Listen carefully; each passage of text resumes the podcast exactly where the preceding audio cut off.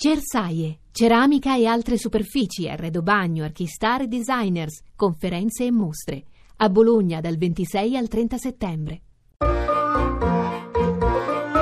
Accadde domani. Viaggio nella storia.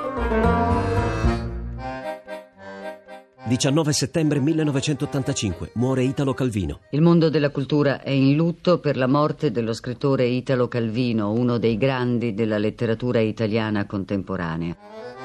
La scena letteraria italiana e anche quella mondiale dà l'addio ad uno dei più grandi letterati della storia contemporanea. Muore nella notte a Siena. Partecipa alla guerra partigiana e rimarrà sempre politicamente impegnato nel Partito Comunista per poi dissociarsene dopo i fatti di Ungheria. C'è una grande difficoltà che in fondo è quella della, della mia vita, della mia esperienza, di rapporto con il genere umano.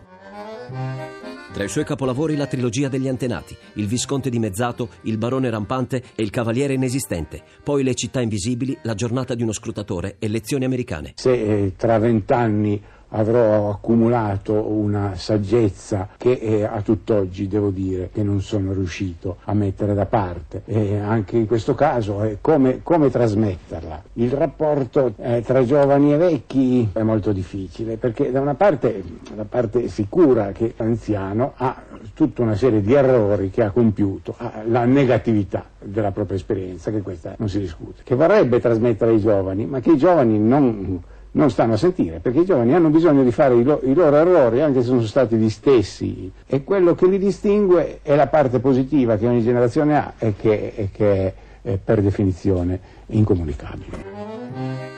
Nel 1985, ormai famoso a livello mondiale, avendo ricevuto l'incarico di tenere una serie di conferenze negli Stati Uniti, nella prestigiosa Harvard University, prepara le ormai celeberrime Lezioni americane, che tuttavia rimarranno incompiute e saranno edite solo postume nel 1988. Cerco di configurare una eh, lettura del mondo non scritto. C'è una continua eh, interrogazione del mondo che non si esprime attraverso un linguaggio è un, un tentativo eh, di uscire dal linguaggio, ma eh, non si può uscire dal linguaggio se non con mezzi linguistici. Nella sua giornata di uno scrutatore, Calvino scriveva: L'umano arriva dove arriva l'amore e non ha confini se non quelli che gli diamo. A domani da Daniele Monachella, in redazione Laura Nerozzi, le ricerche sono di Mimmi Micocci, alla parte tecnica Massimo Vasciaveo, la regia è di Ludovico Suppa. Il podcast e lo streaming sono su radio1.rai.it.